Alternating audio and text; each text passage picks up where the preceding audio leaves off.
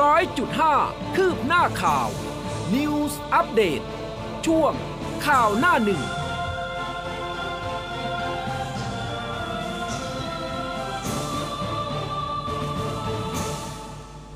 อรุณสวัสดิ์คุณผู้ฟังค่ะ ต้อนรับเข้าสู่เช้าวันจันทร์นะ 4 เมษายน 2565 นะคะ เช้าวันจันทร์แบบนี้ คุณผู้ฟังยังอยู่กับอุ้มกัสมาค่ะ ครับ และผมภูเบศรสุนีครับ อรุณสวัสดิ์คุณผู้ฟังทุกท่านในวันอากาศสดใส เหมือนลมหนาวเดือนเมษา เออ ใช่ใช่เพลงนี้ต้องมานะนี่คดิรับฉันแบบว่า นี่เตรียมมาร้องให้คุณผู้ฟังฟังเลยนะ ประโยคเดียวแค่นั้นแหละ ครับผมอ่าเป็นเพลงเพลงรักของพี่ปูอัญชลีเออไหมใช่แต่ว่าแบบมันใช่เลยนะสำหรับในช่วงนี้อืมนะคะ หลายพื้นที่ยังคงอากาศหนาวอยู่นะ ภูหลวงนี่ 8 องศานะโอ้โอ้นะคะ แต่ว่าคือเมื่อวานนี้เนี่ยด้วยอากาศที่หนาวแบบนี้เมื่อวานดูข่าวครับก็มีผู้สูงอายุที่แบบปรับน่าจะปรับตัวไม่ทันนะท่านก็เสียชีวิตอ๋อเหรอมีอยู่เหมือนกันที่ต่างจังหวัดอ๋อครับนะคะ ก็แล้วยังไงรักษาสุขภาพกันด้วยนะอืมสำหรับในช่วงนี้ นี่คุณสุภวัตบอกว่ารอฟังข่าวอยู่ ฝนตกที่หลังสวนชุมพรอ๋อ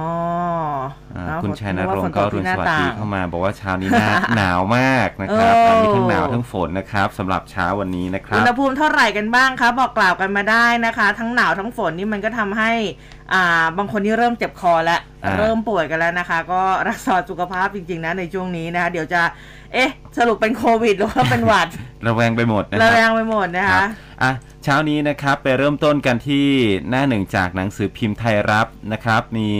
อ่าพ ระบรมฉายาลักษณ์พระบาทสมเด็จพระเจ้าอยู่หัว และสมเด็จพระนางเจ้าพระบรมราชินีนะครับ เสด็จทรงเปิดโครงการจัดหาน้ำบาดาลขนาดใหญ่แก้ปัญหาภัยแล้ง อันเนื่องมาจากพระราชดำริณตำบลหนองฝ้ายอำเภอเลาขวัญจังหวัดกาญจนบุรี ซึ่งก็เป็นหนึ่งใน 15 โครงการจัดหาน้ำบาดาลขนาดใหญ่ แก้ปัญหาภัยแล้ง อันเนื่องมาจากพระราชดำริ ครอบคลุม 11 จังหวัดทั่วประเทศครับค่ะ ส่วนแนวหน้านะคะ เรื่องของโควิดนะคะ ก็บอกว่าสาธารณาสุขแจ้งคนไทยอย่าวิตกกังวล ติดเชื้อ XE หายแล้วนะคะ ผลตรวจกลุ่มเสี่ยงสูงไม่พบติดเชื้อ สปสชย้ำค่ะ เตรียมสายด่วน 1330กด18 พร้อมดูแลกลุ่มผู้สูงอายุหลังสงกรานต์ส่วนไทยเมื่อวานยังคง new high นะคะ 97 ค่ะติดเชื้ออีก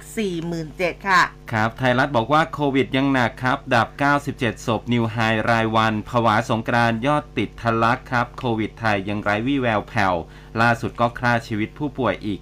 97 ศพครับค่ะ Daily News บอกว่าสบสเชือดโรงพยาบาลเอกชนดังอ้างแจกฟาวิฟรีนะคะ ส่วนตายก็อย่างที่บอกไปยอด 97 แล้วก็มีศิลปินที่ป่วยเป็นโควิดรายวันค่ะ ครับมีประเด็นคุณแตงโมนะครับ แซนโร่มอบตัวยันดำอ่ายันคำเดิมครับ แตงโมไปนั่งฉี่ วาง 2 0 0แสนตำรวจให้ประกันขอหมายจับกระติกจ็อบนะครับแต่ว่าศาลให้แค่หมายเรียก มาตามนัดครับแซนวิสาพัฒโร่มอบตัวรับทราบข้อหาประมาททำให้แตงโมพลัดตกเรือเสียชีวิตตำรวจก็เข้นสอบเครียดนานกว่า 3 ชั่วโมง ให้การปฏิเสธก่อนที่จะยื่นเงินสด 2 0 0แสนบาทประกันตัวครับ ค่ะ เห็นบอกว่าวันนี้เนี่ยช่วงบ่ายโมงนะ ทั้งคุณปอแล้วก็โรเบิร์ตเนี่ยอืมจะมีการถแถลงข่าวด้วยนะคะ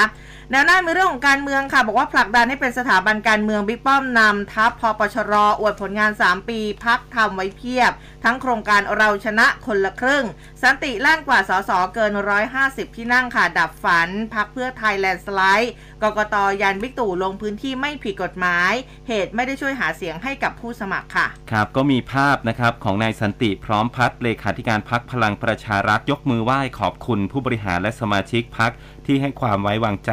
เลือกเป็นเลขาธิการพรรคอย่างเป็นทางการ ก็มีนางนฤมลภิญโญสินวัฒน์เหรัญญิกพรรค ร่วมแสดงความยินดี ทั้งนี้นายสันติก็ประกาศให้พัฒนาพักขับเคลื่อนไปโดย ไม่มีรอยต่อมุ่งหน้าให้ได้สส150 ที่นั่งตามที่ตั้งเป้าเอาไว้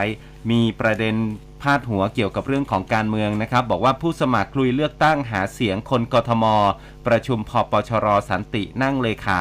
ป้อมจัดบ้านรวมเป็นหนึ่ง บิ๊กป้อมฟุ้งผลงานรัฐบาลพอปชรเพียบ ลั่นจะจัดบ้านหลังนี้ให้เป็นหนึ่งเดียวครับ ค่ะ มาดูสถานการณ์รัสเซียยูเครนกันบ้างนะคะเดลินิวส์มีภาพทหารยูเครน นั่งรถถังแล่นเข้ามาในเมืองบูชานะคะใกล้กับกรุงเคียฟค่ะสู้เอ่อชู 2 นิ้วทักทายผู้สื่อข่าวแล้วก็ช่างภาพด้วยนะคะ หลังกองทัพรัสเซียถอนกำลังพ้นจากพื้นที่อื่นๆ รอบเมืองหลวง โดยเคลื่อนทหารไปปฏิบัติการทางทหารในระยะที่ 2 ในภาคตะวันออกของยูเครนแทนสำรวจพบศพพลเรือนผู้ใหญ่แล้วก็เด็กถูกยิงหัวทิ้งกว่า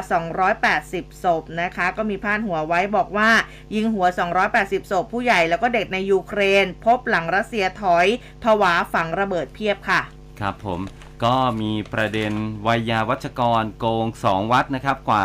190 ล้าน ซื้อรถหรูแบรนด์เนม ลวงสมเด็จพระวรรณรัตน์เซนเบิร์กขณะที่อาพาธครับแฉกลวิธียักยอกทรัพย์สินสมเด็จพระวรรณรัตน์โดยฝีมือคนใกล้ชิด ใช้อุบายหลอกขณะที่อาพาธให้ลงลายมือในใบถอนเงินออกจากบัญชีครับค่ะเดลินิวส์มีเรื่องนี้เหมือนกันบอกว่าเค้นโยงข่ายใหญ่ฉกเงินพระวรรณรัตน์แจงสี่ข้อหาคนสนิทค้นบ้านยึดร้อยล้านค่ะ ครับช่างเสริมสวยเวทีมิสแกรนด์รมควันคาเก๋ง อดีตนักข่าวทีวี โดดเจ้าพระยา โลกไม่น่าอยู่หนุ่มเครียดฆ่าตัวตายสองรายซ้อน รายแรกอดีตช่างแต่งหน้าเสริมสวยกองประกวดมิสแกรนด์รมควันดับคาเก๋งครับ อืมมีประเด็นอื่นๆอีกไหมคะ มีจับบ่อนโป๊กเกอร์ครับอืม live tournament ผ่านเฟซ รวบ 19 เซียนพนันชิป 3 ล้าน ตำรวจภาค 2 บุกทลายบ่อนโป๊กเกอร์ หลังจากผู้จัดใช้ชื่อพัทยาโป๊กเกอร์คลับนะครับ โพสต์ชักชวนเล่นโป๊กเกอร์แบบ live tournament โดยให้ลูกค้าสมัครเข้ากลุ่ม Line VIP ครับ ค่ะ อะ นี่คุณผู้ฟังก็บอกว่าซึ่งส่วนใหญ่วันนี้เนี่ย อากาศอุณหภูมินี่ประมาณสัก 22 องศานะ บางพลีครับสมุทรปราการ 22 องศานะ คุณโจ คุณชุมชนบอกว่าลาดพร้าว 22อืมเออคุณดูสิอ่า สู้มานะครับ เชียงรายยังหนาว 15 องศา ไม่สู้จริง ๆ นะสำหรับภาคเหนือ อันนี้ต้องยกให้เขา เออ ภาคเหนือนี่ต้องยกให้เขาจริงอ่าๆนะคะโอ้ยโอ้ยตอนนี้แต่ถือว่า คือจริง ๆ แล้วเนี่ยมันก็เป็นเรื่องที่ดี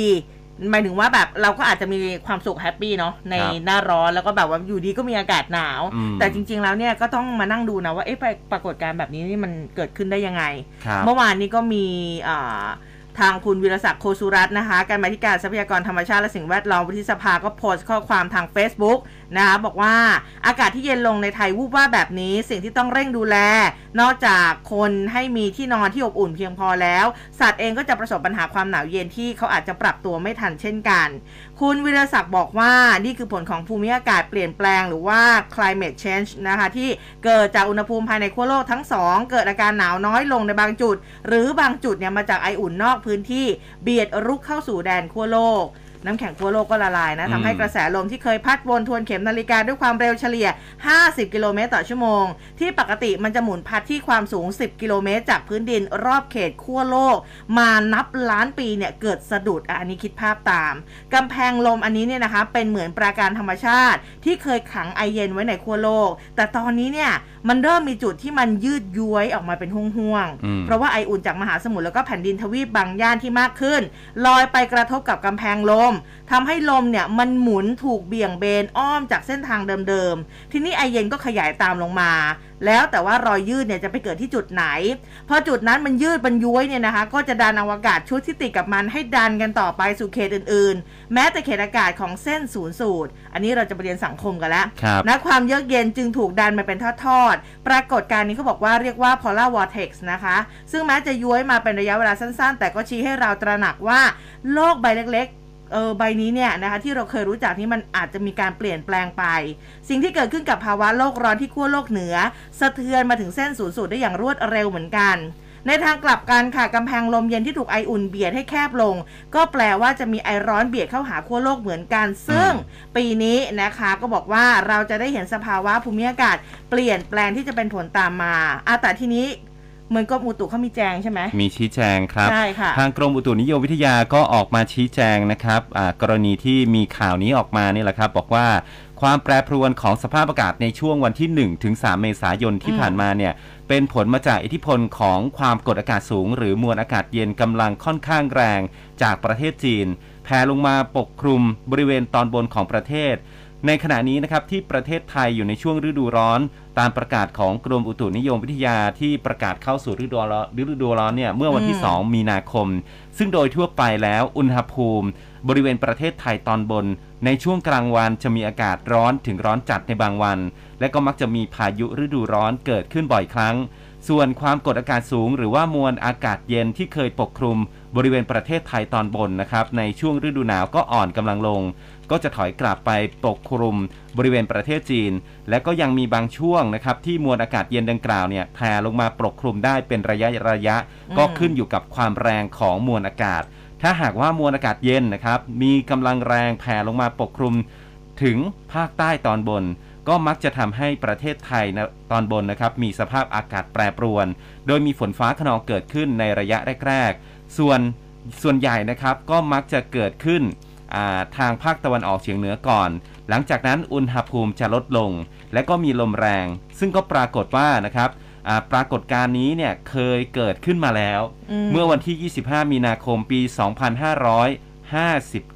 อืมเป็นช่วงที่มีอากาศหนาวเย็นในฤดูร้อน แต่จะเป็นระยะเวลาสั้นๆ 2-3 วันเท่านั้น ส่วนปรากฏการณ์ polar vortex นะครับ อันนี้ก็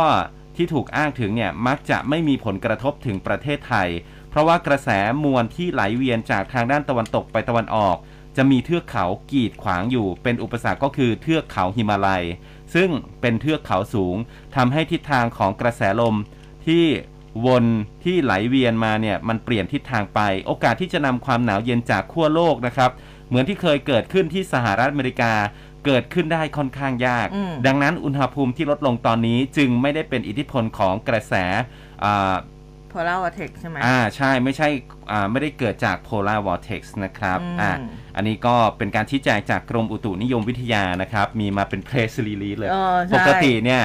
อ่าในในกลุ่มสื่อของกรมอุตุนิยมวิทยาอ่าฮะเขาจะส่งข้อมูลมาให้สื่อมวลชนเนี่ยเป็นแบบเป็นรายงานสภาพอากาศมีโดประยกทั่งวประไปกาศเออทั่วไปแต่อันนี้แบบอืมจริงจังเลยเป็นทางการ ใช่ใช่เพราะว่ามันเป็นเรื่องที่แบบเออหลายต้อๆงคนชี้เฮ้ยแจมันงเออมันเกิดขึ้นได้ยังไงนะคะ แล้วก็ครับพอมันมีข้อมูลบอกว่าเออเนี่ยมันเป็นเพราะ polar vortex นะ แต่ว่าอ่าจริงๆแล้วมันอาจจะไม่ใช่ศัพท์นี้อะไรไม่แบบค่อยได้ยินี้นพอคนพอคนได้ยินปุ๊บก็จะตื่นเต้นนะครับใช่อ่นะคะว่ามันเกิดอะไรขึ้น เพราะว่าอ่านหน้าร้อนเออเดือนโหเราเพิ่งแบบว่าเหงื่อแตกเหงื่อโซกกันไปใช่อยู่ดีๆต้องหยิบเสื้อหนาวมาใส่เออเออนะคะ มันก็อาจจะมีการเปลี่ยนแปลงยังไง ก็ยังย้ำอยู่นะคะรักษาสุขภาพกันด้วย เดี๋ยวในช่วงสายฟ้าพยาเอกอเดี๋ยวรณ์ถามกันอีกทีนึงครับผมไม่ไม่แน่ใจเหมือนกันว่าวันนี้จะได้คุยกับใครฮะนะคะ เดี๋ยวเดี๋ยวลองมาดูนี่อย่างที่สีสะเกดที่เขาบอกว่าสภาพอากาศฝนตกต่อเนื่องตลอดทั้งวัน คือยิ่งฝนตกอากาศมันก็ยิ่งหนาวไง ฮะ ขนาดเมื่อวานนี้กทมฝนตกอะโอ้โหแล้วก็มีลมด้วยที่บ้านดิฉันแถวแถวๆเอ่อฝั่งทนท่าพระหนาว ครับหจนาริงวจริงจริงครับ เพราะว่าเออเมื่อวานนี้ก็เป็นละอองฝนก็มีใช่ใช่นะครับแต่ว่าเออไม่ถึงกับตกหนักแบบนั้นนะฮะมคือ ลักษณะน่านอนมากเออใช่ใช่ใช่เอาง่ายๆเลยไม่ใช่ลักษณะลักษณะอากาศน่านอนมากจริงๆนะเมื่อวานนี้ใครที่อยู่บ้านนะงั้นคะอ่าน่าจะนอนสบายเลยนะครับเออเมื่อวานอะ มาที่สถานการณ์โควิด -19 กันหน่อยอันนี้นะก็คต้องรับติดตามนะ นิวไฮอีกแล้ว นิวไฮอีกนะครับอ่าต่อเนื่องเลยนะครับอืมทำนิวไฮเป็นอ่า97 ศพนะครับอ่าแล้วก็มีผู้ติดเชื้อโควิด -19 เนี่ยอ่า 26,840 รายนะครับ อันนี้ไม่รวม ATK นะฮะ ซึ่ง ATK ก็ยอดใกล้เคียงกัน ทีนี้มาดูที่เรื่องของลูกผสมอ่า XE ใช่ เมื่อวานนี้คนพูดถึงเยอะมากเลย พูดถึงกันเยอะนะครับ นายแพทย์สุภกิจสิริรักษ์ อธิบดีกรมวิทยาศาสตร์การแพทย์กระทรวงสาธารณสุขก็ให้สัมภาษณ์ถึงกรณีที่มีรายงานว่าผู้ติดเชื้อโควิด -19 ในประเทศไทยอ่า ด้วยสายพันธุ์ที่เกิดขึ้นจากการผสมระหว่างเชื้อโอมิครอนอืมกับสายพันธุ์ย่อย BA.1 และ BA.2 บอกว่ากรณีที่สายพันธุ์โควิด -19 ผสมกันเนี่ยเป็นเรื่องที่เกิดขึ้นได้ อย่างที่เราเห็นก่อนหน้านี้ก็คือเดลตราคอนนะครับอ่าก็เป็นการผสมข้ามสายพันธุ์ระหว่างเชื้อเดลต้ากับโอมิครอน ซึ่งก็จะมีการอ่ามีข้อมูลเนี่ยเพิ่มขึ้นมาเรื่อยๆ อย่างไรก็ตามวันที่ 4 เมษายนนะครับ ก็คือวันนี้เนี่ยกรมวิทยาศาสตร์จะมีการแถลงชี้แจงในรายละเอียดที่ชัดเจนอีกครั้งหนึ่ง และบอกว่าการติดเชื้อกรณี BA.1 ผสมกับ BA.2 หรือที่เรียกว่า XE เนี่ยคือมันไม่ใช่การติดเชื้อแบบผสมนะครับ แต่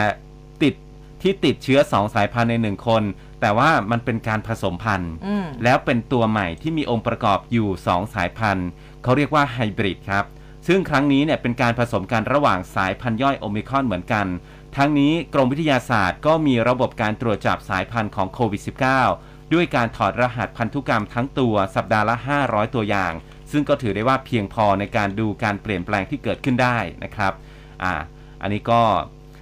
คุณหมอยืนยันด้วยนะครับ มีศาสตราจารย์เกียรติคุณวสันต์จันทราทิพย์หัวหน้าศูนย์จีโนมทางการแพทย์ คณะแพทยศาสตร์โรงพยาบาลรามาธิบดี มหาวิทยาลัยมหิดลบอกว่า สำหรับรายละเอียดที่พบสายพันธุ์ลูกผสม BA.1 และ BA.2 หรือเรียกว่า XE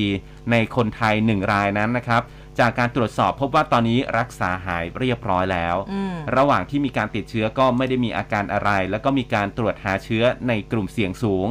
ซึ่งก็เป็นคนที่มีความใกล้ชิดกันมาก ก็ไม่พบว่ามีการติดเชื้อ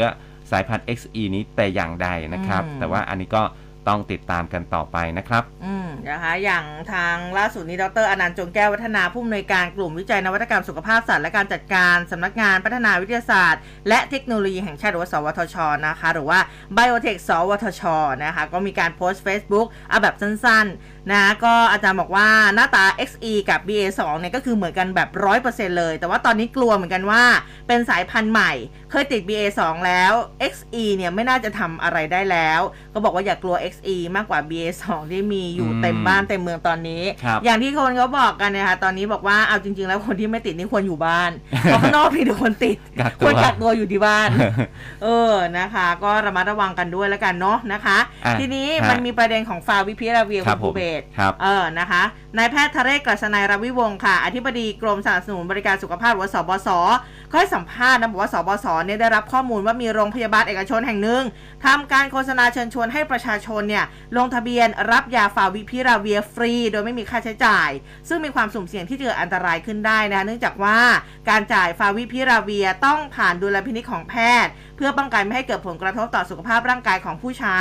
ดังนั้นสวสเขาก็เลยสั่งการให้พนักงานเจ้าหน้าที่ของกองกฎหมายดำเนินการตรวจสอบข้อเท็จจริงกรณีดังกล่าวค่ะ แล้วก็พบว่ามีโรงพยาบาลเอกชนแห่งหนึ่งย่านบางประกอบดำเนินการโฆษณาแจกฟาวิพิราเวียผ่านเว็บไซต์ โดยระบุให้ผู้รับบริการสแกน QR code ส่งประวัติการเจ็บป่วยเนี่ยให้กับโรงพยาบาล อันนี้ก็สามารถรับฟาวิพิราเวียได้ภายใน 48 ชั่วโมง โดยไม่เสียค่าใช้จ่าย แล้วก็จากการตรวจสอบเพิ่มเติมพบว่า การโฆษณาข้างต้นเนี่ยไม่ได้มีการขออนุมัติจากสบส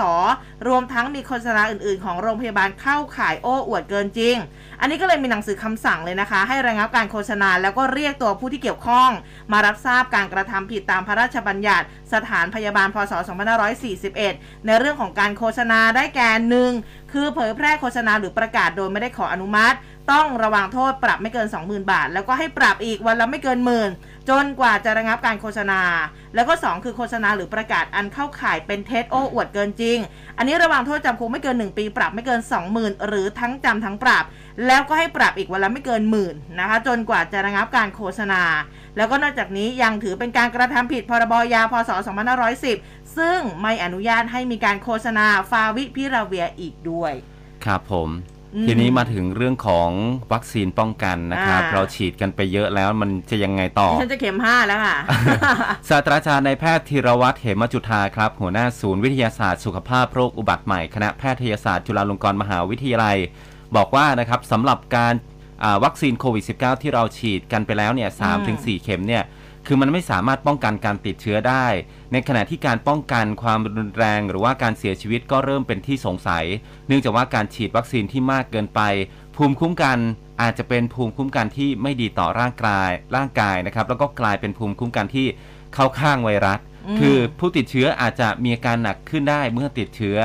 และเพิ่มอาการอักเสบมากขึ้นได้ ซึ่งก็เริ่มเห็นได้มากพอสมควรดังนั้นแล้วการฉีดวัคซีนขณะนี้นะครับหากเริ่มด้วยเชื้อตาย 2 เข็ม ก็ให้ตามด้วยวัคซีนชนิดอื่นอีก 2 เข็ม แต่สำหรับผู้ที่ฉีด 2 เข็มแรกไม่ใช่เชื้อตายก็ฉีดอ่าเพียง 3 เข็มก็น่าจะเพียงพอนะครับอืมแล้วให้รอวัคซีนรุ่นใหม่ที่ครอบคลุมเชื้อโควิด -19 ในหลายตัว ทั้งสายพันธุ์ในอดีต และก็สายพันธุ์ในอนาคตด้วยนะครับอืมสำหรับการฉีดวัคซีนเข็ม 3 เข็ม 4 คือไม่ต้องฉีดแล้ว เพราะว่าอาจจะเกิดผลข้างเคียงของวัคซีน แต่ในส่วนนี้เราสามารถ ฉีดวัคซีนเข้าชั้นผิวหนังได้ตามศูนย์ฉีดวัคซีน สถานีกลางบางซื่อและโรงพยาบาลเอกชนอืมที่มีการศึกษาว่าสามารถลดอาการข้างเคียงได้ แต่อย่างไรก็ตามครับ การฉีดวัคซีนมากเกินไป ก็อาจจะไม่มีผลเรื่องของการป้องกันการติดเชื้ออมเพราะว่าบางรายเนี่ยไปฉีดเข็ม 5 แล้ว แต่ก็ยังติดเชื้ออมและบางส่วนก็เข้าโรงพยาบาล พบว่าอาการหนักก็มีเยอะอยู่นะนะครับอืมอ่าอันนี้สำหรับการฉีดวัคซีนนะครับอะพอพูดว่าเข็มห้าปุ๊บหมายถึงฉันแบบสะทสะท้านเลยนิดนึงเออแต่ว่าอีนานะคะยังไม่ถึงคิวนะคะคืออมถามว่าเอ้าทำไมแบบว่าอุ้มจะไปฉีดเข็มห้าแล้ว อุ้มจองไว้แต่อุ้มยังไม่ได้ไปฉีดไงาต้องบอกเขาไว้ก่อนเดี๋ยวรอรอดูก่อนนะใช่เดี๋ยวรอดูก่อนนะคะ เพราะว่าเพราะว่าซื้อแล้วไงเราต้องไปตามสิทธิ์นะอาจจะต้องดู ชนิดของวัคซีนที่เออมันมีการพัฒนาไปอืมอีกขั้นหนึ่งนะครับใช่นะคะ ก็เดี๋ยวอะรอรอดูกันไปเรื่อยเพราะฉะนั้นแล้วสรุปอีกทีหนึ่งนะครับ เดี๋ยวจะเอองงกันค่ะอถ้าเป็นเชื้อตายมาแล้ว 2 เข็มเออพวกซิโนแวคซิโนฟาร์มอะไรพวกนี้เออก็กระตุ้นนะครับค่ะด้วยไปกระบูตุ้สนเตอกัร์นแต่ถ้าว่าถ้าเป็นแอสตราเซเนกาหรือว่าไฟเซอร์อืมโมเดอร์นาอันนี้ 3 เข็มนะครับเออรวมแล้วครับภูมิผก็น่าจะเยอะอยู่อืมอืม นะนะครัคะบอะทีนี้มาดู1330เมื่อวานนี้คุณภูเบศก็พูดไปครับนะคะเมื่อวานนี้คุณหมอเจเดตมาย้ำอีกครั้งหนึ่งนะ ท่านเลขาสปสช ก็บอกว่า ตามที่ท่านนายกสั่งการให้ฝ่ายปฏิบัติการที่เกี่ยวข้องทั้งหมดปรับระบบคัดแยกผู้ป่วยโควิด -19 เน้นการดูแลผู้ติดเชื้อโควิดที่เป็นกลุ่ม 608 รวมถึงกระทรวงสาธารณสุขก็สั่งการเรื่องของการดูแลรักษาผู้ป่วยจากการติดเชื้อโควิด ในกลุ่มผู้มีอายุ 60 ปีขึ้นไป กลุ่มผู้มีโรคเรื้อรัง 7 กลุ่มโรคนะ เนื่องจากว่าตอนนี้บ้านเราเนี่ยนะคะประเทศไทยยังมีแนวโน้มพบผู้ติดเชื้อในระดับสูงนะคะ แล้วก็คาดว่า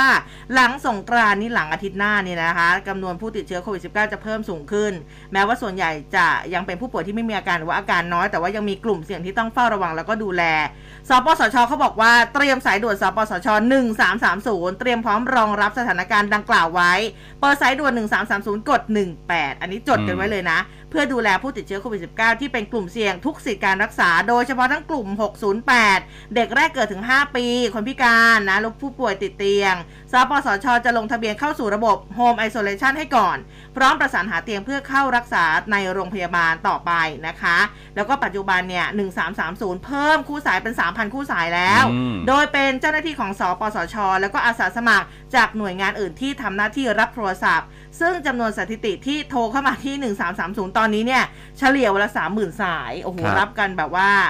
มือเป็นระวิงนะคะ ถือว่าเป็นปริมาณที่มาก แต่ว่าระบบยังสามารถรับได้จำนวนสายที่ติดต่อเจ้าหน้าที่ไม่ได้นะคะ เป็น 0%เขาบอกว่า0%นะคะ แล้วก็นอกจากนี้สปสช ยังมีในส่วนของช่องทางอ่า non voice นะคะ เพื่อให้บริการผู้ป่วยผ่านระบบทางแชทไลน์สปสช คืออะไร assign nhso อ่าครับนะคะเอ่อจริงๆ เราลงไว้ก็ดีนะอ่านะคะแล้วก็ Facebook ของสำนักงานหลักประกันสุขภาพแห่งชาติ ซึ่งก็มีประชาชนติดต่อเข้ามาวันละหมื่นถึง 20,000 รายเช่นกัน แล้วก็นอกจากนี้เนี่ยนอกจาก 1330 ยังสามารถติดต่อสายด่วนของแต่ละจังหวัดที่ท่านพักอาศัยอยู่เพื่อเข้าสู่ระบบการรักษา ตามแนวทางที่กำหนดได้เช่นกันนะคะ โดยเข้าไปดูที่ Facebook สำนักงานสาธารณสุขของแต่ละจังหวัด ก็จะมีรายละเอียดขั้นตอนเบอร์โทรศัพท์ในการประสานงานระบุเอาไว้ ในส่วนของกทมค่ะ ก็เข้าไปดูที่เว็บไซต์กรุงเทพมหานคร แล้วก็ Facebook ของกรุงเทพมหานคร โดยสำนักงานประชาสัมพันธ์นะคะ ก็คือ PR Bangkok นั่นเอง รวมถึงเพิ่มเพื่อนทางไลน์ s i BKK COVID 19 Connect นะคะได้เหมือนกันนะคะ แต่ว่าเดี๋ยวยังไงรายละเอียดเดี๋ยวลงไว้ให้ใน Facebook Live แล้วกัน ครับค่ะผมนะครับอะเดี๋ยวช่วงนี้มีประเด็นเพิ่มเติมสำหรับโควิด -19 ไหมได้ครับค่ะฮะอ๋อไม่มีแล้วไม่มีแล้ว ไม่มีแล้ครัวบจะมีแต่ต่างประเทศนะคะ แต่ว่าก็อ่านิดๆหน่อยๆคืออย่างจีนเนี่ยเขาพบผู้ติดโควิด 13,146 รายครับอเรียกได้ว่าเป็นตัวเลขที่สูงสุดในรอบ 2 ปีฮะเออนะคะอะก่อนที่จะไปเข้าข่าวอื่น ๆนะครับ ทักทายคุณผู้ฟังหน่อยคุณนิกรทักเข้ามาบอกยินดีด้วยนะครับ คนกรุงเทพรู้สึกหนาว อยากให้เจอแบบนี้จนถึงสงกรานต์เลยจะได้ไม่ต้องสาดน้ำกัน โอ้โหศาสตร์ทีเนี่ยสถานเลยนะ เออ แต่เออคงไม่ถึงนะแต่ว่าเมื่อวานนี้เออไม่ว่าต้องสาที่ดแหละอ่าคุณจันจุดาบอกเนาะใช่ก็ประมาณค่ะอีกถึงวันที่ 6 ที่ 7 นี่แหละนะมันคก็รับเริ่มอุ่นขึ้นแล้วนะเอาจริงอืมนะฮะไม่ไม่ได้หนาวเท่าวันแรกวันแรกนี่เราจะโอ้โหอะไรแบบนี้ครับนี่ชอบเออของคุณเทียนท่าฉลอมเนี่ยบอกว่า 21 องศาว่าดีจังเหมือนมนต์ขลังบางกะปิจะดีใจนะครับรู้เลย 21 องศานะแถวแถวๆเอออ่าแถวๆนั้นนะคะ ก็อะสำหรับชาวกรุงเทพมีน้อยกว่า มีน้อยกว่า 21 องศาไหมเออไหนมันบอกก็ต้องมาหน่เท่าอยกันสินั่นแหละนะครับเอาเผื่อบางพื้นที่อืมนะครับเออเอามาที่เรื่องของการเมืองกันหน่อยครับอ๋อคุณผู้ฟังสนามค่ะกทม ผู้สมัครดุเดือดครับครึโพกครักครึกครักก็ชี้นะครับว่าคุณชาติชาติก็ยังคงเต็งหนึ่งนะครับอืมเมื่อวานนี้สำนักงานศูนย์วิจัยและให้คำปรึกษาแห่งมหาวิทยาลัยธรรมศาสตร์อ่าอันนี่เป็นของธรรมศาสตร์นะค่ะเขาไปสำรวจความคิดเห็นของประชาชนในกรุงเทพก็แยก สำรวจกลุ่มตัวอย่าง 2,000 กว่าตัวอย่างนะครับ ก็ยังพบว่าอันดับหนึ่งเป็นนายชัดชาติสิทธิพันธ์นะครับอืมผู้สมัครอิสระ 25.7%รองลงมาคือนายสุชัชวี สุวรรณสวัสดิ์นะครับจากพรรคประชาธิปัตย์ 18.3%นายวิโรธลัคนาอดิศรจากพรรคก้าวไกลอืม11.8%ค่ะส่วนพลตำรวจเอกอัศวินขวัญเมืองครับ ผู้สมัครอิสระ 13.1%รองลงมานายสกลทีพัทยกุล ผู้สมัครอิสระ 6.7%ตามด้วยนางสาวรสนาโตสิตระกูล ผู้สมัครอ่าอิสระนะครับ 5.7%และนาวากาตรีสิทธาธิวารีจากพักไทยสร้างไทย 2.8%นะครับอืมส่วนความเคลื่อนไหวของผู้สมัครนะครับ อาทินายชัดชาติ เมื่อวานนี้มีการปล่อยขบวนรถยนต์ที่ขับเคลื่อนด้วยพลังงานไฟฟ้า EV EV เออ ไปหาเสียงภายใต้แนวคิด หาเสียงไม่ทำร้ายเมืองครั้งที่สองอืมเพื่อวิ่งหาเสียงไปตามเส้นทาง ถนนจันทร์เจริญราษฎร์พระรามสามสาธุประดิษฐ์นะครับ แล้วก็บอกว่าตัวเองเนี่ยต้องการเข้ามาทำงานให้คนกรุง ก็ต้องเริ่มต้นที่การรักเมืองนะครับ รักที่แปลอ่ามีรอมหานากาศกสบริสีกับรันเนี่ยนะอ่าครัมับนรักษาอะไรแบบนี้อ่าอ่า ทั้งลดขนาดป้ายรีไซเคิลนำกลับมาใช้ใหม่นะครับอืมใบปลิวรียูสป้ายไวนิลและก็รถหาเสียงที่พยายามจะใช้รถเล็กนะครับ เพื่อไม่ให้กระทบกับการจราจรสำหรับแนวคิดในการเปลี่ยนรถปกติก็ถือว่า หรือว่านำรถเก่าให้เป็น EV เนี่ยต้องจับมือเอกชน แล้วก็ใช้โรงเรียนฝึกอาชีพพัฒนาทำให้เข้าถึงรถ EV ได้มากขึ้น ซึ่งถ้าหากคำนวณต้นทุนอยู่ที่ประมาณ 3 0 0 0 0 0 บาท หากคำนวณจากค่าน้ำมันแล้วนะครับ ถ้าหากใช้รถ EV อันนี้จะคุ้มค่ากว่าอืมส่วนทางด้านของนายวิโรธครับ ผู้สมัครอ่าพร้อมด้วยผู้สมัครสกว่าที่ฝั่งทนนะครับเขาบอกว่าออกฝ่าฝนเลยนะเออเขาเน้น 12 นโยบาย ย้ำว่าทั้งหมดนี้สามารถทำได้ทันทีอืมถ้าหากมีผู้ว่าชื่อว่าวิโรวิธโรดอ่าคุณสกลทีก็ลงพื้นที่ตลาดยิ่งเจริญครับ ตลาดบองมาเช่ สำหรับการลงพื้นที่ในตลาดนั้นเป็นรากฐานสำคัญของกทมนะครับที่สำคัญเนี่ยกทมมีสำนักงานตลาดดูแลอยู่หลายแห่งคิดว่ายังสามารถเพิ่มได้อีกหลายจุดนะครับอืมส่วนกรณีที่นายกรัฐมนตรีประกาศสนับสนุนคนทำงาน แต่คนไปตีความว่าให้การสนับสนุนพลตำรวจเอกอัศวิบิ๊นกนั้นวินบิ๊กวินเอออันนี้ไม่แน่ใจว่าคิดยังไง แต่ก็อืมคงพูดกลางๆมากกว่า ส่วนที่คิดว่าคนจะมาเป็นผู้ว่าได้ต้องทำงานอยู่แล้ว ส่วนของคู่แข่งตอนนี้ยังไม่ได้วัดนะครับยังวัดไม่ได้ เพราะว่าทุกคนยังแนะนำตัว แล้วก็เสนอนโยบายดูสูสีกันอยู่ เพียงแต่ว่ากระแสของตนนั้นดีขึ้น อันนี้คุณสกลธีครับอ่ามาดูที่ทางพลตำรวจเอกอัศวินขวัญเมืองอืมอ่าบิ๊กวินนะคะก็เมื่อวานนี้ไปพร้อมกับทีมผู้สมัครสกเขตตลิ่งชันนะคุณชัดชนะเอมปราณีตนะคะ ก็เดินทางพูดคุยนะคะกับพ่อค้าแม่ค้า ตลาดน้ำคลองลัดมะยมช่วงวันหยุดครับอ่านะคะ ก็แวะพูดคุยถามถ่ายนะคะนั่นนู่นนี่แล้วก็ พูดถึงกรณี มีการโยงว่าท่านนายกรัฐมนตรีพลเอกประยุทธ์จันทร์โอชาเนี่ยนะคะให้การสนับสนุนนะคะ ซึ่งทางพลตำรวจเอกอัศวินก็บอกว่าไม่ได้กังวลใจอะไร อาจจะเป็นความชอบของตัวท่านนายกเอง อาจจะพูดตามเหตุผลในวิถีของคนทำงาน บอกว่าอย่าเพิ่งไปตีความ แต่ถ้าใครชอบยินดีมาก ถ้าชอบก็ต้องขอบคุณ ขอให้เลือกเป็นผู้ว่าครับอันนี้ทางบิ๊กวินนะคะ ส่วนคุณสีทาแล้วก็คุณหญิงสุดารัตน์นะเมื่อวานนี้ลงพื้นที่บางเขนสายไหมที่ตลาดยิ่งเจริญนะคะ แล้วก็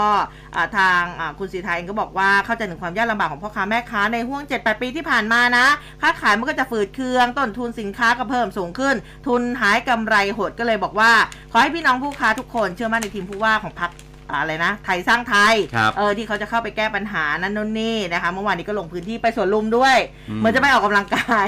คุณรสนาเองนี่นะคะอ่าว่าที่ผู้สมัครผู้ว่ากทมก็โพสต์คลิป แล้วก็ข้อมูลผ่าน Facebook ส่วนตัว มองการติดตั้งป้ายหาเสียงอ่าเลือกตั้งสก50เขตทุกพักตอนนี้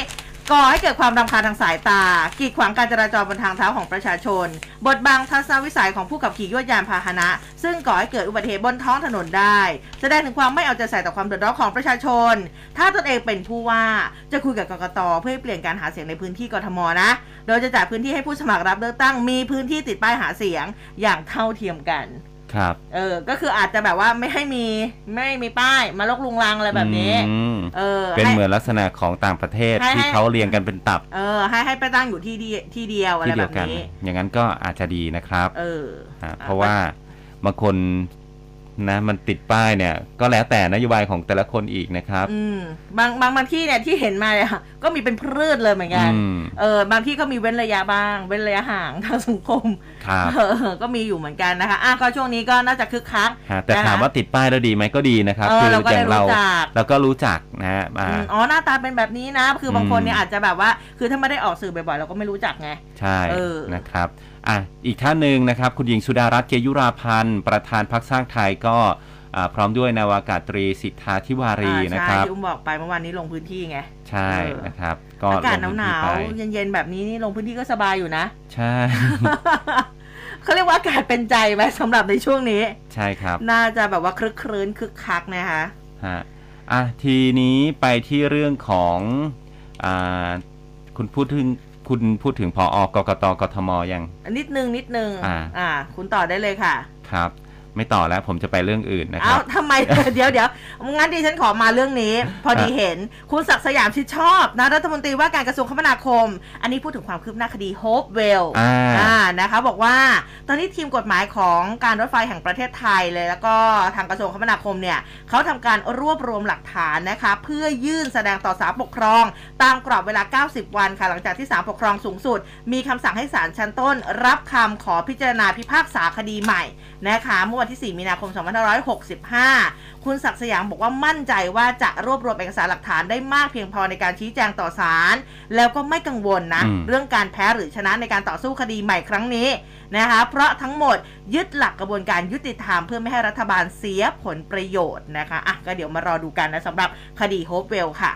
ครับผมมาที่เรื่องของผลโพลนะครับโอ้เมื่อวานนี้ ผลสำรวจความคิดเห็นของประชาชนทั่วไปค่ะคนไทยกับหวยนะฮะก็พบว่าประชาชนเนี่ยชอบเสี่ยงโชค ซื้อหวยร้อยละ 61.78อ่าและก็นิยมซื้อหวยบนดินนะครับหรือว่าสลากกินแบ่งรัฐบาลเนี่ยมากที่สุดร้อยละ 54.05 รองลงมาก็หวยใต้ดินครับค่ะร้อยละ 31.44 โดยซื้อทุกงวดนะครับร้อยละ 28.49 เราหรือเปล่า นานๆ ซื้อครั้งเนี่ยนะครับร้อยละ 26.46 ส่วนสาเหตุที่ซื้อก็คือ หวังถูกรางวัล เอาแน่นอนสิ หวังรวยแน่นอนร้อยละค่ะ54.60 นะครับ ส่วนปัญหาที่พบจากการซื้อสลากกินแบ่งรัฐบาลนะครับอืมแน่นอนว่า 1 แหละ อันดับ 1 ผู้ขายขายเกินราคาอ่าร้อยละ 87.38 สิ่งที่อยากให้รัฐบาลดำเนินการก็คือ แก้ปัญหายี่ปัวซาปัว ร้อยละ 64 นะครับ รองลงมาก็คือเพิ่มบทลงโทษให้หนักนะครับสำหรับกรณีขายเกินราคาร้อยละ 60.09 บอกว่าอ่าประชาชนร้อยละ 64.07เนี่ยเห็นด้วยถ้าหากมีการขายสลาก 80 บาท ผ่านแอปเป๋าตังค์อืมในภาพรวมคิดว่ารัฐบาลไม่น่าจะแก้ปัญหาหวยแพงได้สำเร็จครับเออและดูไม่มั่นใจเนาะไม่มั่นใจไม่ค่อยมั่นใจเท่าไหร่ แต่ว่าเรื่องของหวยเนี่ยนะผมต่อยนิดนึงอะได้ค่ะอาจารย์ธนวัฒน์พลวิชัยครับ กรรมการและโฆษกคณะกรรมการสำนักงานสลากกินแบ่งรัฐบาลนะครับ ก็บอกว่าบอร์ดเนี่ยรับทราบการออกผลิตภัณฑ์ใหม่แล้วนะครับ คาดว่าจะเดินสายรับฟังความเห็นสาธารณะ หรือว่าประชาพิจารณ์ได้ทั่วประเทศ หลังจากที่รัฐบาลประกาศให้โควิด -19 เป็นโรคประจำถิ่นในช่วงครึ่งปีหลังของปีนี้ และก็น่าจะจำหน่ายได้ในปี 66 นะสำหรับผลิตภัณฑ์ใหม่อืมและแนวคิดทั้งเลข 2 ตัว 3 ตัวทำเป็นรูปภาพ 12 นักสัตว์เป็นต้นนะครับอืมพอรับฟังความคิดเห็นเสร็จแล้วก็จะนำเสนอกระทรวงการคลังพิจารณาว่าก่อนจะเสนอให้คณะรัฐมนตรีเห็นชอบต่อไปค่ะคือบอร์ดเนี่ยรับทราบในการออกผลิตภัณฑ์ใหม่แล้ว แต่ว่า ต้องทำตามขั้นตอนของกฎหมายให้ครบถ้วน เพื่อไม่ให้เกิดปัญหา ก็เชื่อว่าจะช่วยแก้ไขปัญหาขายเกินราคาได้แน่นอน เพราะว่าผู้บริโภคมีทางเลือกในการซื้อที่หลากหลายมากขึ้นนะครับผู้สื่อข่าวก็บอกว่า แนวคิดในการออกผลิตภัณฑ์ใหม่นะครับเป็นผลมาจากการศึกษาของหลายมหาวิทยาลัย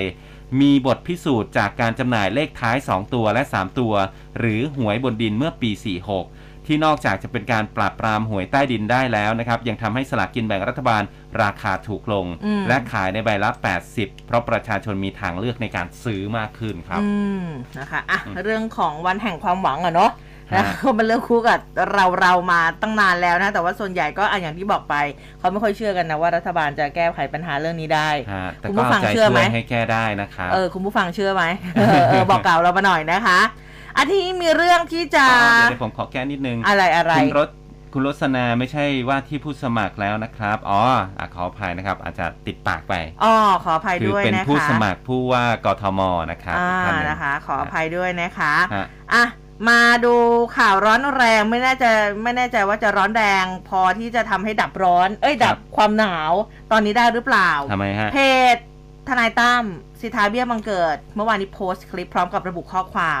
คลิปเสียงปริศนาที่ลือกันว่า เป็นคุณรัมโบอีสาน หลังไม่กี่สัปดาห์ที่ผ่านมามีการไล่จับหวยออนไลน์กันเป็นประวัติศาสตร์ถึงขั้นถอนรากถอนโคน ล่าสุดผมได้คลิปนี้มาเสียงในคลิปคล้ายกับคุณรัมโบอีสานแล้วก็อีกคนนึงแหล่งข่าวบอกว่าคือนักการเมืองพักเดียวกัน เนื้อหาคือการใช้โคต้าลอตเตอรี่ของสลากกินแบ่ง ในทางที่แปลกๆ ยังไงผมรบกวนท่านนายกแล้วก็รัฐบาลช่วยตรวจสอบทีนะครับ เพื่อประโยชน์แก่พี่น้องประชาชน ผมยอมเสี่ยงเผยแพร่คลิปนี้ เออนะคะ ต่อมาทนายสิทธาเนี่ยก็เขียนในช่อง ความเห็นนะคอมเมนต์อืมบอกว่าระบบอีสานรับกับผมแล้วนะครับ ว่าคลิปเสียงจริง คุยกับคุณจุรีพรสินทุพไพรบอกว่าเป็นการคุยเล่นกันเฉยๆครับอะทีนี้ต้องมาดูที่เจ้าตัวแล้วนะคะ คุณแรมโบ้นะคะ ก็บอกว่ากรณีที่นายสิทธาเบี้ยบังเกิด เผยคลิปคล้ายเสียงคุณแรมโบ้หรือว่าคุณเสกสกลอัฏฐาวงศ์ผู้ช่วยรัฐมนตรีประจำสำนักนายกรัฐมนตรี หารือกับนักการเมืองหญิงพักเดียวกันนะคะเรื่องของโควต้าลอตเตอรี่เนี่ย อ่าคุณแรมโบ้นะคุณเสกสกลบอกว่าตนเองไปแจ้งความลงบันทึกประจำวันที่สอนอดุสิตเอาผิดผู้ที่อัดคลิปแล้วนำไปเผยแพร่ผ่านโซเชียลมีเดียแล้ว ซึ่งทำให้ได้รับความเสียหาย และในวันนี้ 10โมงครึ่งจะเดินทางไปที่สอนอดุสิตแจ้งความเพิ่มเติมอีก พร้อมกับแถลงข่าวนะจะแถลงข่าวร่วมกับ คุณจุรีพรสินทุพไพรค่ะ ประจำสำนักเลขาธิการนายกรัฐมนตรี โดยจะเปิดโปงขบวนการใส่ร้ายบิดเบือน เพื่อทำลายความน่าเชื่อถือในการทำหน้าที่ หลังเดินหน้ากวาดล้างขบวนการขายสลากเกินราคา ขณะที่ทางคุณจุรีพรก็ยืนยันนะบอกว่า การพูดคุยในคลิปเนี่ยเป็นการหยอกล้อกันในเรื่องของการยืมเงิน ซึ่งเป็นเรื่องปกติระหว่างตนแล้วก็คุณเสกสกลที่จะแซวกันนะคะ ซึ่งระหว่างพูดคุยมีการเปิดโฟน จึงทำให้มีคนแอบอัดคลิปไปเผยแพร่ ซึ่งตอนนี้รู้แล้วล่ะว่าเป็นใคร ยืนยันว่าเรื่องดังกล่าวไม่เกี่ยวกับโคต้าสลากกินแบ่งรัฐบาลนะเพียงแค่หยอกล้อกันเท่านั้นเพราะเห็นว่าคุณเสกสกลเนี่ยตอนนี้เดินหน้าแก้ปัญหาเรื่องของสลากแพง แล้วก็ขอโทษที่ทำให้คุณเสกสกลเดือดร้อน ก็ยืนยันว่าไม่มีเจตนาทำร้ายไม่ได้ตั้งใจ อาจเป็นคนที่ไม่หวังดี ก็บอกว่าพอรู้ตัวแล้วล่ะว่าแอบอัดคลิปไปหวังทำลายพี่แรมโบ้อาจจะต้องทำการอาอาจจะต้องการ discredit ทำลายชื่อเสียง เพราะว่าพี่แรมโบ้เนี่ยกำลังมีผลงานจากการนำเจ้าหน้าที่ตำรวจเข้าไปจับกลุ่มขบวนการค้าสลากแพงเกินกฎหมาย คุณเศรษฐกลก็ยืนยันนะบอกว่า คือคบกับคุณจุรีพรเนี่ยมา 20 ปีแล้วก็สนิทกันหยอกล้อเล่นกันเหมือนพี่น้องเสมอ ก็เชื่อว่ามีคนเนี่ยแอบอัดคลิป ซึ่งข้อมูลจะแถลงข่าวให้สื่อได้ทราบ แล้วก็ยืนยันว่าไม่มีผลประโยชน์แอบแฝงใดๆทั้งสิ้น เพราะว่าตนเนี่ยไม่มีอำนาจในการจัดโควต้าสลากให้ใครทั้งสิ้น มีแต่เป้าหมายรับบัญชาตามคำสั่งท่านนายก ให้แก้ไขปัญหาสลากแพงเกินราคา ที่ทำให้ประชาชนเดือดร้อน ให้อยู่ในราคาไม่เกิน 80 บาทตามที่กฎหมายกำหนดให้ได้อืมอะ10โมงครึ่งครับนะรอฟังแถลงข่าวนะคะ อ่า ก็ขอให้แก้ได้สักทีเถอะนะครับ อะมามามาที่เรื่องของประเด็นของคุณแตงโมกันนะครับอ่าเมื่อวานนี้ก็มีความคืบหน้าเคลื่อนไหวที่ใช่ ชัดเจนเป็นข่าวจริง ๆ มาเล่าสู่กันฟังนะครับ จริงๆด้วยนะ เออเพราะว่าอ่าที่ผ่านมามันจะมีแบบกระแสโซเชียลว่าอย่างนั้นแวบไปคนโน้นก็แวบมาว่าอย่างนี้นะครับเอออ่อ่าก็หลายวันแล้วที่เราไม่ไม่ได้นำเสนอรายละเอียดอืมนะครับค่ะอ่าที่สภเมืองนนทบุรีนะครับ พันตำรวจโทสุเมธเกตุยารองผู้กำกับการสอบสวนสภเมืองนนทบุรีก็ยืนยันนะครับว่า นายวิสาพัฒน์มโนมัยรัตน์อ่าอ่า หรือว่าแซนหนึ่งในผู้ในหนึ่งในบุคคล 5 รายนะครับที่อยู่บนเรือสปีดโบ๊ทก่อนที่ดาราสาวแตงโม นิดาเนี่ยนะครับจะพลัดตกลงแม่น้ำแล้วก็เสียชีวิต จะเดินทางไปพร้อมกับทนายเพื่อรับทราบข้อกล่าวหาโดยประมาทนะครับการกระทำการโดยประมาทเป็นเหตุให้ผู้อื่นถึงแก่ความตาย หลังจากที่ศาลจังหวัดนนทบุรี อนุมัติออกหมายจับไว้เมื่อวันที่ 2 เมษายนที่ผ่านมา พลตำรวจโทสมุทรในฐานะหัวหน้าพนักงานสอบสวนก็นำแฟ้มเอกสารจำนวนหนึ่ง เดินทางไปที่ศาลจังหวัดนนทบุรี เพื่อขออำนาจศาลจากจังหวัดนนทบุรีออกหมายจับ 2 ผู้ต้องหาเพิ่มเติมอืมในคดีการเสียชีวิตของคุณแตงโมนะครับอ่าในความผิดฐานให้การเป็นเท็จกับเจ้าพนักงานสอบสวน ทั้งนี้ก็เป็นไปตามข้อมูลที่ทนายเดชา กิติวิทยานันท์ทนายความเนี่ยบอกไว้ก่อนหน้านี้ บอกว่าคนบนเรือทั้งหมดจะถูกดำเนินคดีทุกคน ต่อจากปอตานุพัฒน์เลิศทวีวิทย์ และก็โรเบิร์ตไพบูลตรีการชนานันท์ที่ถูกแจ้งข้อหาเพิ่มเติม และเดินทางมารับทราบข้อหาไปก่อนหน้านี้แล้ว ช่วงบ่าย 2 เมื่อวานนี้ วิสาพัฒน์เนี่ยนะครับ หรือว่าแซนก็เดินทางไปรับทราบข้อกล่าวหา กระทำการโดยประมาทเป็นเหตุให้ผู้อื่นถึงแก่ความตาย ภายหลังจากวันที่ 2 เมษายน ศาลจังหวัดนนทบุรีอนุมัติออกหมายจับเอาไว้ ซึ่งแซนเป็นหนึ่งในบุคคลทั้ง 5 รายที่อยู่บนเรือสปีดโบ๊ทก่อนที่ดาราสาวแตงโมจะพลัดตกลงในแม่น้ำแล้วก็เสียชีวิต โดยแซนมาถึงก็รีบเดินเข้าห้องของสำนักงานผู้กำกับการสพเมืองนนทบุรีทันที ต่อมา 5 โมงครึ่งครับ 5 โมงเย็นครึ่งเนี่ย ก็แซนเนี่ยเปิดเผยภายหลังจากให้ปากคำกับตำรวจนาน 3 ชั่วโมง ยืนยันว่าให้การเหมือนเดิมอืมคือแตงโมไปปัสสาวะที่ท้ายเรือ ซึ่งตำรวจก็แจ้งข้อหาเดียว ไม่ได้รู้สึกตื่นเต้นอะไร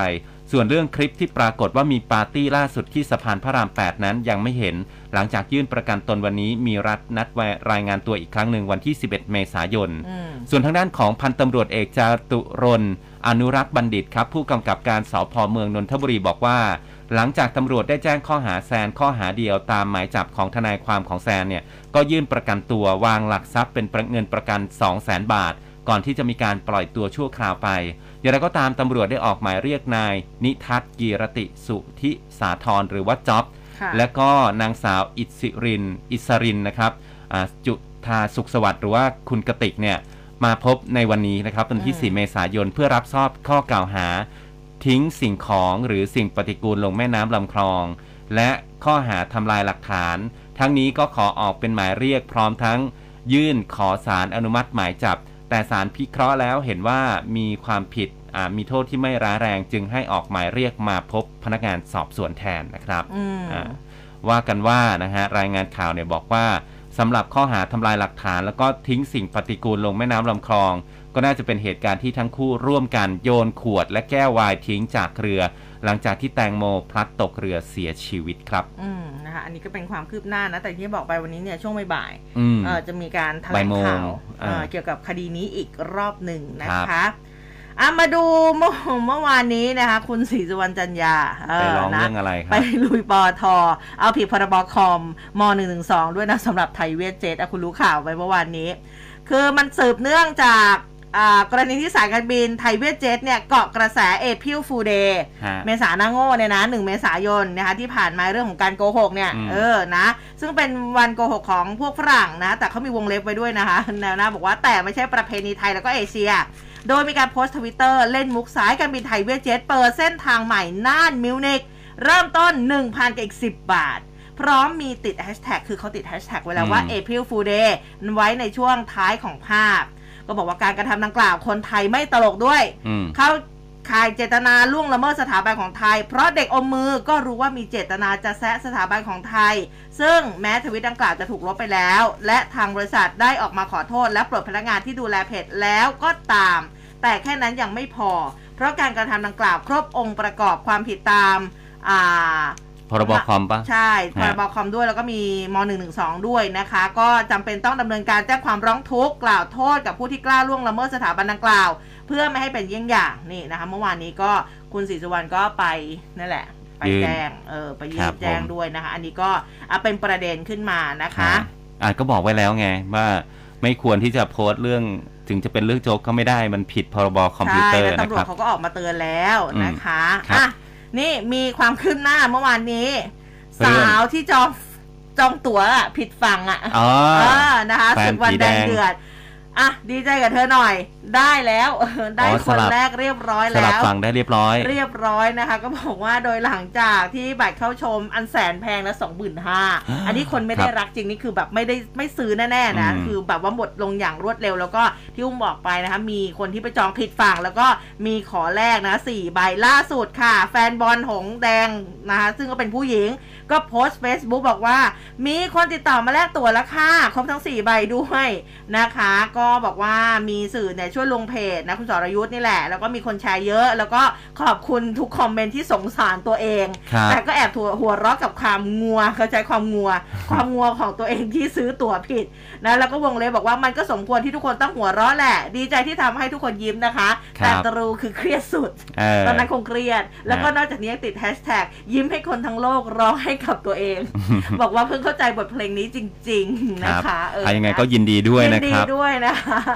มาที่ประเด็นแฉกลลวงแก๊งคอลเซ็นเตอร์กันนะครับเออค่ะนางสาวรัชดาธนาดิเรกรองโฆษกประจำสำนักนายกรัฐมนตรี บอกว่าท่านนายกก็ย้ำเตือนประชาชนให้รู้ทันกลลวงใหม่ของแก๊งคอลเซ็นเตอร์อืมอย่าหลงเชื่อโอนเงินให้มิจฉาชีพนะอย่าครับโอนอย่าโอนที่มีการปรับพฤติกรรมการหลอกลวงหลายรูปแบบไม่ว่าจะเป็นในไลน์กลุ่ม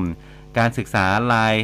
รับนักเรียนหรือว่าไลน์ต่างๆเนี่ยซึ่งก็มีการหลอกให้โอนเงินจ่ายค่าเทอมด้วยเอออ่ามีอย่างนี้ด้วยนะครับ อ้างว่าจ่ายแล้วได้เรียนร้อยเปอร์เซ็นต์รวมทั้งมิจฉาชีพที่อ้างว่าเป็นครูธุรการการเงินประจำโรงเรียน ก็จะใช้ชื่อและก็รูปโปรไฟล์ Facebook ของคุณครูธุรการการเงิน เพื่อสร้างเป็น Open Chat อ้าวสำหรับติดต่อกับผู้ปกครองของนักเรียนเพื่อหาอืมผลประโยชน์โดยมิชอบ และหลอกทำประกันโควิด -19 อีก ก็ให้โอนเงินเข้าบัญชีมิจฉาชีพนะครับ นอกจากนี้แก๊งคอร์เซนเตอร์ก็ได้มีการเปลี่ยนกลโกงใหม่ อ้างว่าเป็นเจ้าหน้าที่กระบวนการยุติธรรม ติดต่อไปยังหน่วยงานรัฐ และก็เอกชน เอาข้อมูลของประชาชนไปหลอกเหยื่ออีกทอดหนึ่งเออซึ่งมิจฉาชีพก็จะแอบอ้างเป็นเจ้าหน้าที่จากหน่วยงานกระบวนการยุติธรรม ไม่ว่าจะเป็นอายการศาลปปช ปปท และก็หน่วยงานอื่น ๆ โทรเข้าไปยังหน่วยงานของรัฐและก็เอกชน อ้างว่าต้องการประสานหรือขอความร่วมมือในการติดตามบุคคลเพื่อขอออกหมายจับ หรือว่าต้องการข้อมูลส่วนบุคคลของประชาชนที่เป็นเป้าหมาย บางครั้งเนี่ยอาจจะมีการหลอกให้เจ้าหน้าที่ติดต่อไป ไปหาเป้าหมายโดยตรงนะครับ เพื่อสร้างความน่าเชื่อถือ จากนั้นแก๊งคอร์เซนเตอร์เนี่ยก็จะโทรไปไปหาเหยื่ออีกทีอืมไปหลอกเหยื่ออีกทีหนึ่งนะครับ อันนี้ท่านนายกก็ขอให้ทุกคนมีสตินะครับ อย่าตื่นตระหนก หลงเชื่อเมื่อรับสายคนที่ไม่รู้จักแล้วก็อ้างบอกว่า ให้ไปทำในสิ่งที่มันผิดปกติไปนะครับ โดยเฉพาะอย่างยิ่งเกี่ยวกับการเงินขอให้สันนิษฐานว่าเป็นมิจฉาชีพอืมหากไม่แน่ใจให้ปรึกษาเจ้าหน้าที่รัฐ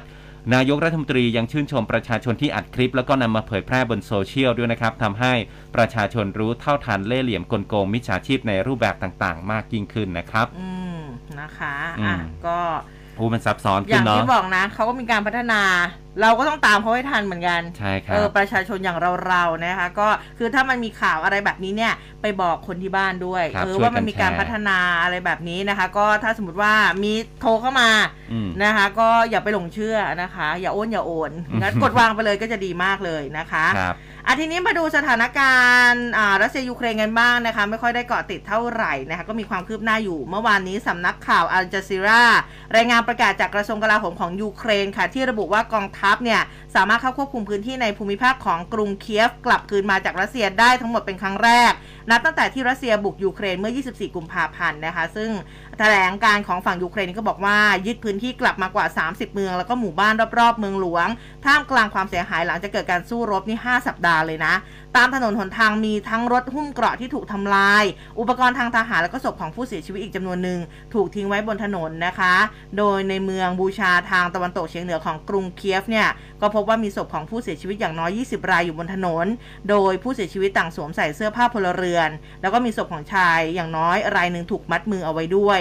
อนาโตลีเฟโดรุกค่ะ นายกเทศมนตรีเมืองบูชาก็บอกว่าเจ้าหน้าที่พบหลุมศพขนาดใหญ่ที่ฝังร่างผู้เสียชีวิตไว้ถึง 280 ราย โดยทั้งหมดถูกยิงจากด้านหลังของศีรษะนะคะ แล้วก็ตามรายงานเนี่ยบอกว่า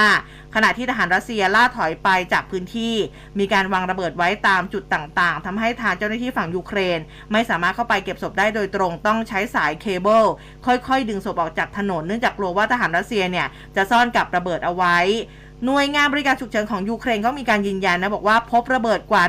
1,500 จุด จากการค้นหาเพียงแค่วันเดียวนะคะในหมู่บ้านที่ชื่อว่าดามิทริฟกานะคะทางตะวันตกของกรุงเคียฟ ซึ่งก่อนหน้านี้ทางประธานาธิบดีเชเลนสกี้ของยูเครน ก็ออกมาเตือนประชาชนด้วยนะคะว่าทหารรัสเซียได้มีการวางระเบิดไว้ทั่วอาณาบริเวณดังกล่าว โดยซ่อนไว้ทั้งในบ้าน อุปกรณ์ต่างๆ แม้กระทั่งศพของผู้เสียชีวิตด้วยนะคะ อืมอะนะครับก็อัปเดตกันด้วยนะคะครับอืมเอ่อเดี๋ยวไปที่ประเด็นอ่าฉกเงินพระวรรณรัตน์นะครับอ๋อค่ะจากกรณีที่กรรมการวัดบวรนะครับ แล้วก็วัดสาขาประจำสำนักงานตำรวจ ประสานสำนักงานตำรวจแห่งชาติ สั่งให้กองบังคับการปราบปรามตรวจสอบบุคคลต้องสงสัยยักยอกเงิน บูรณะวัด แล้วก็เงินส่วนต่างจากบัญชีของสมเด็จพระวรรณรัตน์นะครับอ่าก็มีความคืบหน้านะครับ มีการ ทางวัดเนี่ยออกแถลงการลงวันที่ 2 เมษายนระบุข้อความด้วยนะครับ บอกว่าด้วยสมเด็จพระวรรณรัตน์อดีตเจ้าวาดวัดบวร ถึงแก่บรณภาพเมื่อ 15 มีนาคม มีการตรวจสอบทรัพย์สินและบัญชีของวัดบวร กับวัดอื่น ๆ ที่อยู่ในความดูแลของเจ้าประคุณสมเด็จนะครับก็พบหลักฐานว่ามีบุคคลกระทำการโดยมิชอบนำทรัพย์สินและเงินในบัญชีของวัด ไปเป็นของตนเองโดยทุจริต จึงมีการแจ้งความร้องทุกข์กล่าวโทษนะครับ แล้วก็กระทำการจับกลุ่มผู้กระทำผิดไปเรียบร้อยแล้ว คดีอยู่ในการฝากขังของชั้นสอบสวนนะครับ เพื่อดำเนินการตามกฎหมายต่อไปนะครับ วันเดียวกันนะครับ เจ้าหน้าที่ก็ยังเค้นสอบปากคำบุคคลใกล้ชิดสมเด็จพระวรรณรัตน์อย่างต่อเนื่อง เพื่อหาเบาะแสเงินที่ยักยอกในส่วนอื่นๆ และก็ขยายผลไปยังบุคคลอื่นที่มีส่วนรู้เห็นในการกระทำผิดครั้งนี้นะครับ ผู้ต้องหามีความใกล้ชิดกับสมเด็จนะครับ เป็นพิเศษชื่อว่านายนอ อันนี้นามสมมุตินะครับ เป็นคนที่คอยปฏิบัติรับใช้ แล้วก็ได้รับความไว้วางใจให้ทำหน้าที่สำคัญภายในวัดบวร นายนอเนี่ยมีพฤติกรรมเริ่มผ่องถ่ายเงินบุรณวัดเข้ากระเป๋าตัวเองมาตั้งแต่ช่วงปลายเดือนพฤศจิกายนปีที่แล้ว อาศัยความใกล้ชิดหลอกสมเด็จพระวรรณรัตน์เซ็นชื่อ ในใบถอนเงินสดธนาคารกสิกรไทยอืมแล้วตัวเองเนี่ยก็ไปกรอก ตัวเลขใส่ทีหลัง ไปถอนเงินจากบัญชีของของวัดนะครับบวรเนี่ยอขออภัยครับ ไปถอนเงินจากบัญชีเงินฝากของวัดวชิรธรรมราม ซึ่งเป็นวัดสาขาของวัดบวรอีกทีหนึ่งต่อมาเมื่อต้นเดือนมกราคมนี้เองครับนายนอก็ใช้อุบานเดิม ใช้อุบายเดิมหลอกสมเด็จพระวรรณรัตน์ลงลายมือชื่อในใบถอนเงิน แล้วก็นำมาเขียนจำนวนเงินตามที่ตัวเองต้องการเหมือนเดิม เพียงแต่ว่าคราวนี้เนี่ยนายนอ มอบหมายให้ผู้ใกล้ชิดสมเด็จอีกคนนะครับนำใบถอนเงินเนี่ยไปแสดงต่อพนักงานกสิกรไทย ถอนเงินออกจากบัญชีเงินฝากของวัดวชิระธรรมารามนะครับ แล้วก็เอาเงินสดเนี่ยไปซื้อแคชเชียร์เช็คของธนาคารกสิกรไทย สั่งจ่ายให้กับนายนออืม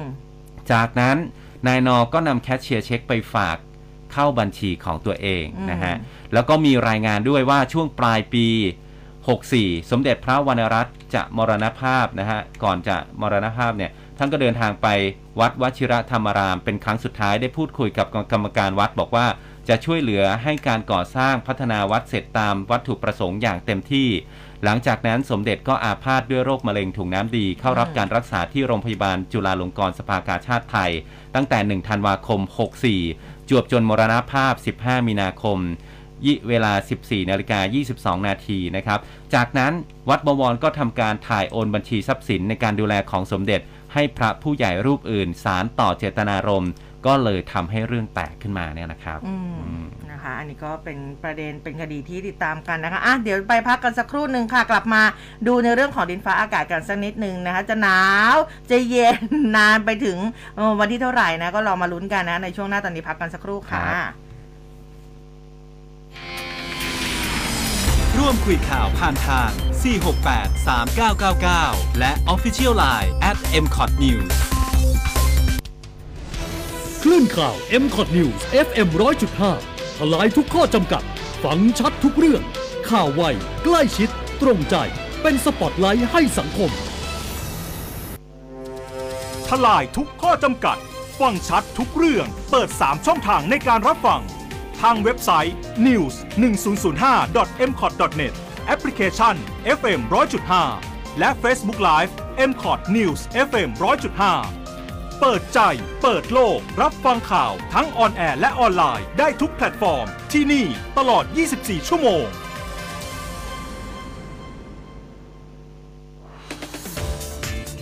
เอาใจวัยรุ่นทุกยุค ย่อยข่าวให้สั้น ทันทุกกระแสทางทวิตเตอร์ รวดเร็วตลอดทั้งวัน Follow ที่ @news 1005 FM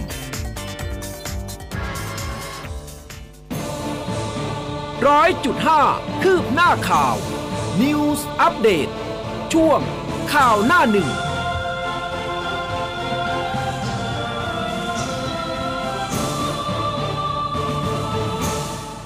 ครับ ช่วงนี้ไปติดตามตรวจสอบสภาพอากาศกับคุณโกศินทร์เสียงวัฒนะในช่วงสายฟ้าพยากรณ์ครับ สายฟ้าพยากรณ์โดยกรมอุตุนิยมวิทยา สวัสดีครับ คุณโกศินทร์ครับครับผมครับ สวัสดีครับ ครับ วันนี้ขอเริ่มต้นกันที่เรื่องของ Polar Vortex หน่อยครับอ่าคุณโกศินทร์ช่วยอธิบายหน่อยครับว่าปรากฏการณ์นี้ข้อเท็จจริงแล้วเป็นยังไงครับ ครับสำหรับในเรื่องของ polar vortex นะครับมันเป็นลักษณะของตัวกระแสลมหมุนวนนะครับ บริเวณทางด้านขั้วโลกนะครับ ซึ่งก็จะมีอิทธิพลก็ส่วนใหญ่ก็จะเน้นในพื้นที่ทางด้านาที่ติดกับแนวพื้นที่บริเวณเขตขั้วโลกนะครับ ส่วนใหญ่ก็จะเป็นในเขตอบอุ่นนะครับ ซึ่งผลกระทบส่วนใหญ่ก็คงจะเป็นลักษณะของอากาศเย็นในช่วงที่มีลักษณะของตัวอาอากาศเย็นจากขั้วโลกไหลลงมานะครับ ก็จะเน้นในพื้นที่ทางด้าน